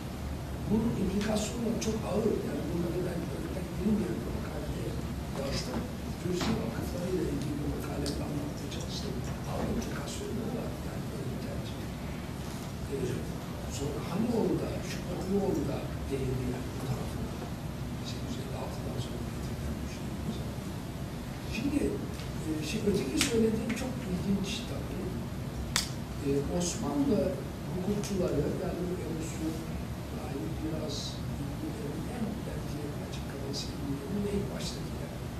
E, bunlar da e, muhakkak statü olarak Müslüm ve gayrimüslim arasında bir fark yaratılması gerektiğini vurguluyorlar. E, yani biz hepimiz Allah'ın kuluyuz ama bazılarımız daha çok Allah'ın kuluyuz gibi bir anlayış. Belki bunu cemaatçi bir zihniyetle yani açısını falan bahsediyor. Felsefi olarak e, cemaatçi bir zihniyet yeri bakımı açısından anlayabiliriz. E, fakat tabii e, İslamiyet'i daha fazla demek gibi çok şeyi var. Bunun, bunun e, yani belirgin farklılaşmaları var. Ve 18. yüzyıldaki krizler aslında e, sırasında da böyle cemaatler arası sürtüşmeler, esnaf arasında zaten baş göstermeye, e, baş göstermeye başlamış. E, yani bu, bu daha üstünde çok durmamız gereken bir konu. E, bilimsel aklındaki arkadaşlar benden rica etti. Bu konuda üç tane seminer vereyim. Tarihinde bir tanesini bu konuda vereyim dedim. Belki o zamana kadar yani oraya gelirsen orada daha fazla derinliğine inmemiz mümkün olur. Yani sen bu bağlamda şunu da hatırlatmak istiyorum. Yani Osmanlı Devleti'nde en çok kitabıları okunan hukuk alimi acaba kimdir? Yani en çok okumuş olanlardan bir tanesi. Şeyh Bedrettin. Şeyh Bedrettin. İslam'da kalsın. Şeyh Bedrettin. Nereden biliyoruz bunu? Yani arkadaşlar işte şey, o dönemin kitaplıklarını vesaire inceleyenler gösteriyorlar. En çok nüshası çıkarılmış, en çok yayılmış Türk İmparatorluğu'nda referans kaynakları e, İslam'da kalsın. Şeyh Bedrettin'in fıkıh kitabı. İslam'da kalsın. Şeyh Bedrettin ayaklandığı zaman arkasına herkes sürüklemiş bir adam. Yani şimdi İslamiyet'i şeriata indirmemek lazım. Yani daha doğrusu şeriatın içindeki fıkha indirmemek lazım. Bakma bazen bunları söyler tabii yani. Bir kapı, o kapıdan girmezsen başka bir şey yok. Daha hiç sana şans yok. O kapıdan gireceksin. Suya giderken, suyun gözüne giderken. Ama girdikten sonra da sırf o olmaz. Yani açılacaksın. Burada tasavvuf vesaire gibi e, Allah'ın Teala kapılarının halka halka açıldığı başka ufuklar var. O da İslam'ın geleneği parçası. Sırf şeriat açısından şeriatın yani öyle söylediğinden biraz fazla şeriat. E, çünkü o da aynı kaynaktan geliyor ama fıkıh tabii daha e, düzenleyici olması gereken bir e, düşünce alanı. Onu da söyleyeyim. Fıkıhta usulcülerle furucular arasında da biz fark görüyoruz bu şey açısından. En azından e, onların hukuki statüsü açısından usulle furu arasında fark görüyoruz. Yani görüyorsun bir, bir Pandora'nın kutusu gibi bir aşıkla gider bütün gün konuşur. Farklılıkları, usulcüler böyle yapmış, furucular böyle yapmış, usuller, bilgiler nasıl şey yapar. Sonra çok da konuştuk. Hocamız burada, Rıza hocamız, yani onun sahasına girmiş olan orada onu konuştu. Evet, başka sorular? Hocam merhabalar. Ee, hocam benim iki tane sorum var veya e, tam olarak anlayamadığım biraz açmanızı rica edeceğim iki konu var. Birincisi Osmanlı'nın sosyal yapısından bahsederken farklı kültür ve siyasi gelenekleri olan toplulukların bir arada yaşayabilmelerine olarak tanıdığını ve e, tebaanın karışık kaynaştığını söylediniz.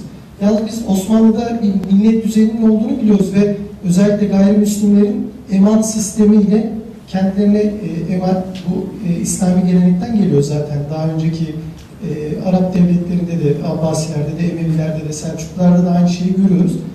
Algılan, bu şekilde bir algılamanın olduğunu biliyoruz ama sanki e, Osmanlı boyunca bütün bu milletler, gayrimüslimler, Müslümanlar bir arada yaşamış gibi bir açıklama algıladım ben. Ee, öncelikle bunu açmanızı rica ediyorum.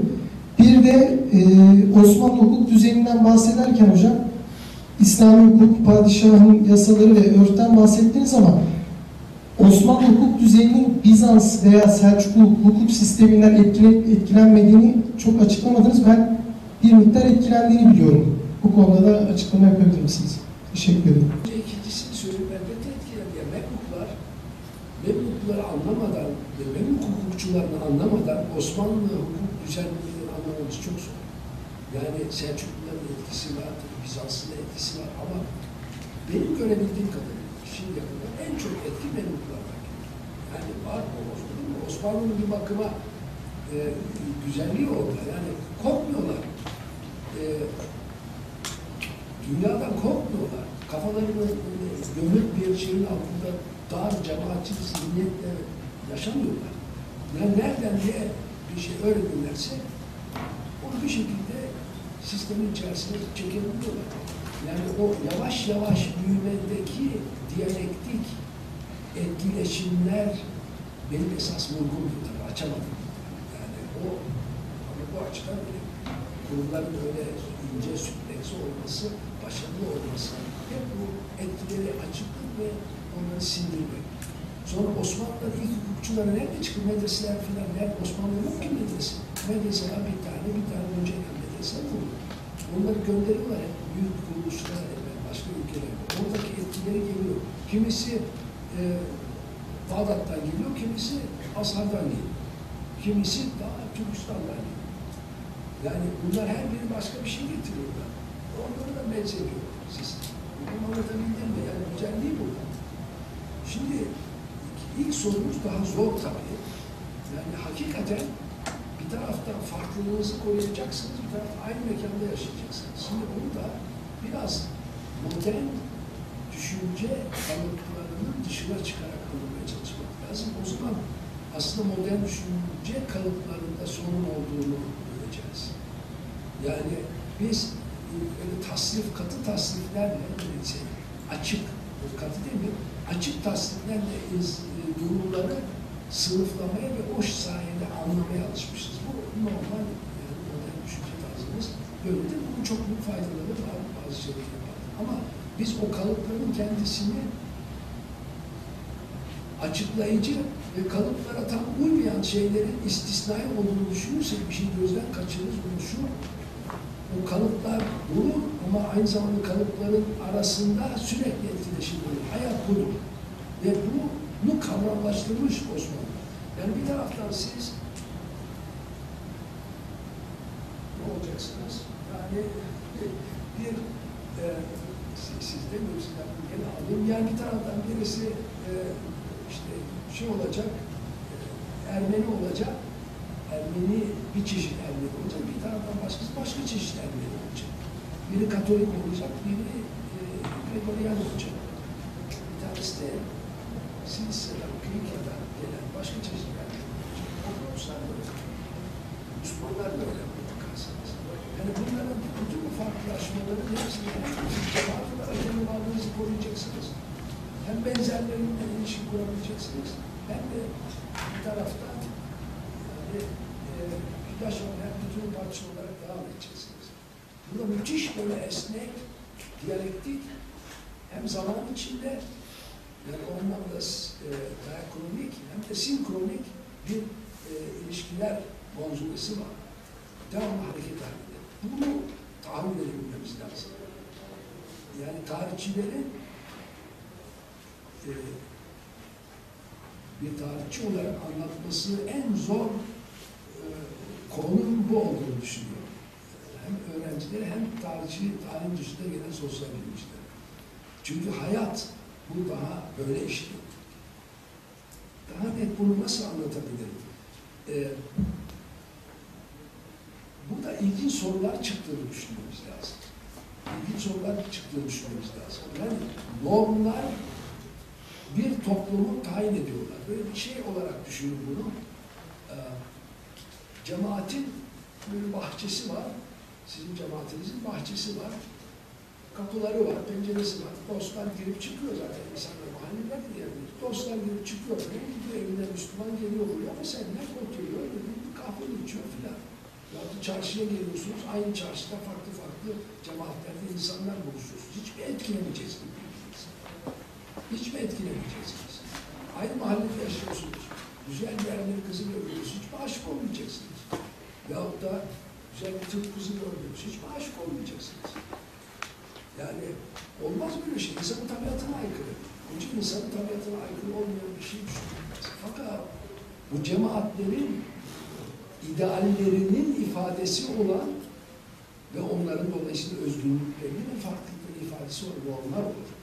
Bu normları ki birisinin yeniden üretmesi ve koruması lazım. Çok kritik zamanlarda birdenbire kapılar falan kapanır. Girip çıkamazsınız bahçelere. İşte o normların savunucuları ön plana çıkarlar. Ve onlar böyle yapacaksınız, yapmazsınız, bakın görüyorsunuz ne oluyorsunuz, yani kriz. Ve, ama bunlar çeşitli mekanlarda değerler üretilir. İnsanlar değerleri tam olarak uymazlar. Kesin Osmanlı kurumu, yani cemaatler işte birbirlerinin evlenmesinler diye bunu korumaya çalışmışlar. Yani yanlış şey değil. Ee, Müslümanlar için çok kesin tabii. E, kız vermezsiniz. Ee, ama hayat, hayat bu dinamikleri başka bir şeye getiriyor. Bu ideallerin korunmasıyla hayatta olan birbirini, birbirini tamamlıyor. Yani onun için ideallere yabana atıp bunlar hiç bunlar hiç kimse hiçbir zaman uymuyor diye boşlayamazsınız. Olmaz. Yani onları e, anlamanız lazım. Bunlar normatif bunlar. Öbür tarafta e, tabii hayatın kendi dinamiği ve gerçekleri var. Onları da anlamak lazım. E, şimdi başka bir boyutu sorduğunuz soru bu. İnsanlar tabii netice itibariyle Osmanlı'nın parçası hissediyorlar mıydı kendilerini? Devlete saygı duyuyorlar mıydı? Evet duyuyorlardı. Yani çok önemli adalet değerleri paylaşılıyor. Bazı değerler bütün cemaatler arasında paylaşılıyor. Gene bunun da en güzel yeri şeydir, hukuk kaynaklarıdır. Yani uygulamadaki hukuk kaynakları. Veya başka bir kaynağı ayaklanmalardır. Yani çok çarpıcı bir örnek, bana çarpıcı gelen bir örnekle bitireyim. Sırplar ayaklandılar, özelliklerini aldılar, işte 330. Ondan sonra hemen Avrupalılaşalım şimdi diye e, Avrupa kanunlarını yani tam mülkiyet esasına dayalı Avrupa kanunlarını Sırplara empoze etmeye karşı e, girişti. Onların yeni e, hükümeti, kralı. Köylüler ayaklandılar, biz şeriat isteriz. İstiyoruz bunu yapacağız. Sırp eli doldurdu. Bu anda şeriat istiyor. Çünkü toprağın kullanım biçimlerinde bir takım alışkanlıklar edilmiş ve onlar hak, muktesel hak görüyor. Sen yani o zaman borçlandığın için toprağını kaybedersen bu şeriatta olmaz. Ama yeni Avrupa kanununda olur. Adam isyan ediyor. Ben böyle kanun istemiyorum, şeriat istiyorum. diyor. Yani bunu anlatabildim mi? Elbette insan eskinin bir etkisi olacak ve komşunun bir etkisi olacak. Ama bu hepimizde var. Biraz kültür konularına girsek büsbütün öyle. Adam geliyor, kilisede beste yapıyor, söylüyor. Ondan sonra Müslüman arkadaşıyla beraber oturuyor. Başka bir müzik da sanayide çalıyor, teki de çalıyor. Aynı adam, aynı müzisyen. Şeyler var. Biz bunu hep unuttuk. Çünkü bölünmez yani. Tereyağı, bu da Avrupa'dan geliyor ama biz de bu kadar zengin bir geleneğe sahip olduğumuz halde reddediyoruz. Yani e, Müslümanla Hristiyan su ve tereyağı, su ve yağ gibi de birbirine karışması mümkün değil bunlar. Yalnız mümkün değil. Hepimiz insanlarız. Allah yani ibadullah bunlar hayatın kendisi. Bunları unutmamak lazım. Son bir soru da istersen. Ben de biraz daha kısa cevaplar vermeye söylüyorum. Gayret edin en azından. Hocam teşekkür ediyorum. Soruyu çok zihnimde toparlayamadım ama şimdi Kur'an-ı Kerim'de şöyle bir ayet var. Yani peygamber ölür ya da öldürülürse gerisi geriye mi döneceksiniz? Ya da topukların üzerinde geri döneceksiniz? Şimdi bu ayetten şey şöyle bir algı mesela çıkarılabilir. Yani işte peygamber yaşadığı dönem hukukun bizatihi kendisiyle ama öldükten sonra ya da derse bile hukuk merkezli diye bir şey var. Allah o müminler için çizdiği dairenin içerisinde kalmasını istiyor inananların. Şimdi e, slaytınızda şöyle bir ifade vardı. Padişah öldüğünde e, hukuk ilga alıyor, tekrar oturup tar- şey, padişah değiştiğinde hukuk ilga alıyor, tekrar tartışılması gerekiyor. Hukuk değil tabii. Belli kanunlar. Belli kanunlar. çıkar. Evet. Ee, yakın dönemde bununla birlikte son dönemler için de hukukun bizatihi kendisi, yani kendisi için de uygulanması için de mesela demokrasi ya da cumhuriyet ya da devlet gibi bir takım e, parametreler gerekli ve yeterli şart olarak gösteriliyor. İşte Osmanlı dönemindeki padişahın varlığı gibi. Ee, şimdi bu noktada işte soruyu da çok toparlayalım. Yani bu, bu bir zaaf mıdır ya da aynı za- zaafın devamı mıdır? Bu ikisi birbirini destekleyen zaaflar mıdır? Yani hukukun bizatihi kendisi için e, başka bir parametreyi gerekli ve yeterli olarak, gerekli bir şart olarak koymak. Yok aslında sorun yani çok önemli bir soru. Çok önemli bir soru. Ee, bütün hukuk sistemleri muhafazakardır. Bütün hukuk sistemleri iyi yani yerleşmiş, geçmiş olan hukuk sistemleri evrensel olduklarını. Çünkü başka şansları yoktur. Fakat aynı zamanda hepsi değişen bir dünyada insan ilişkilerini tanzim etmek gibi bir mükellefiyet içerisindedirler, onu taşımaktadırlar. Şimdi bu hukukçuların, büyük hukukçuların marifeti de burada kendisini gösteriyor.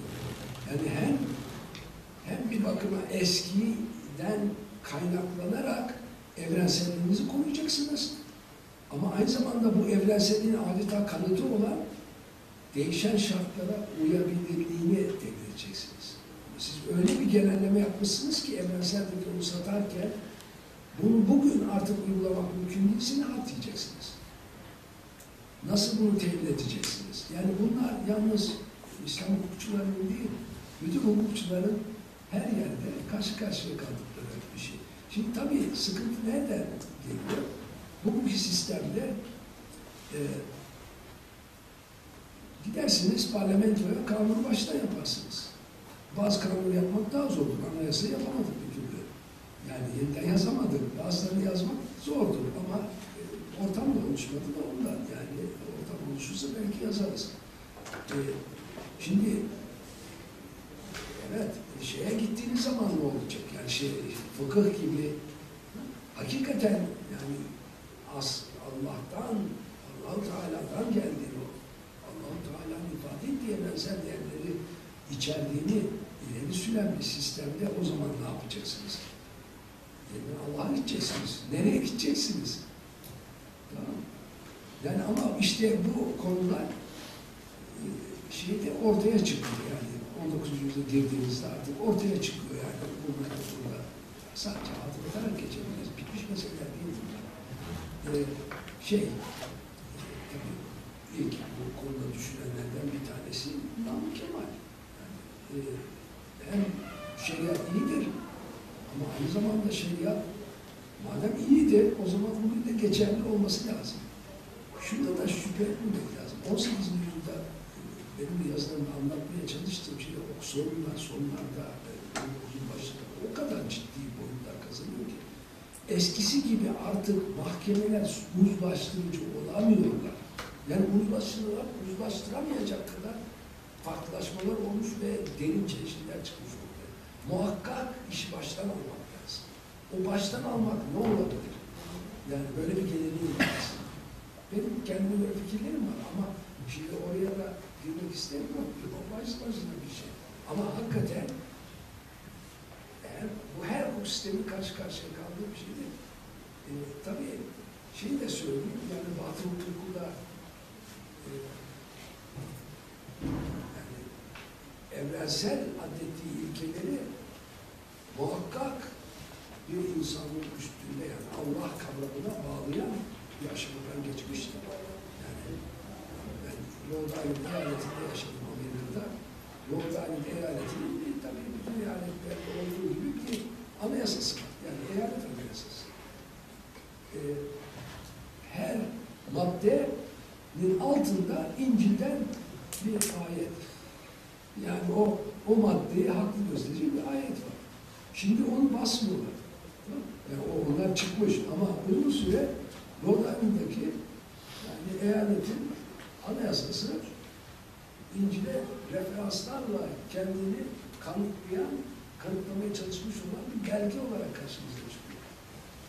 Yani ne zaman biz Allah'a koyduk bu işin içinden ve bunun adını nedir, geri getirirsek ne olur, nasıl olur, nasıl geri getiriliriz gibi konular muhakkak ki düşünmemiz gerekiyor. E, orada bırakayım. Evet, kıymetli hocama çok teşekkür ediyorum.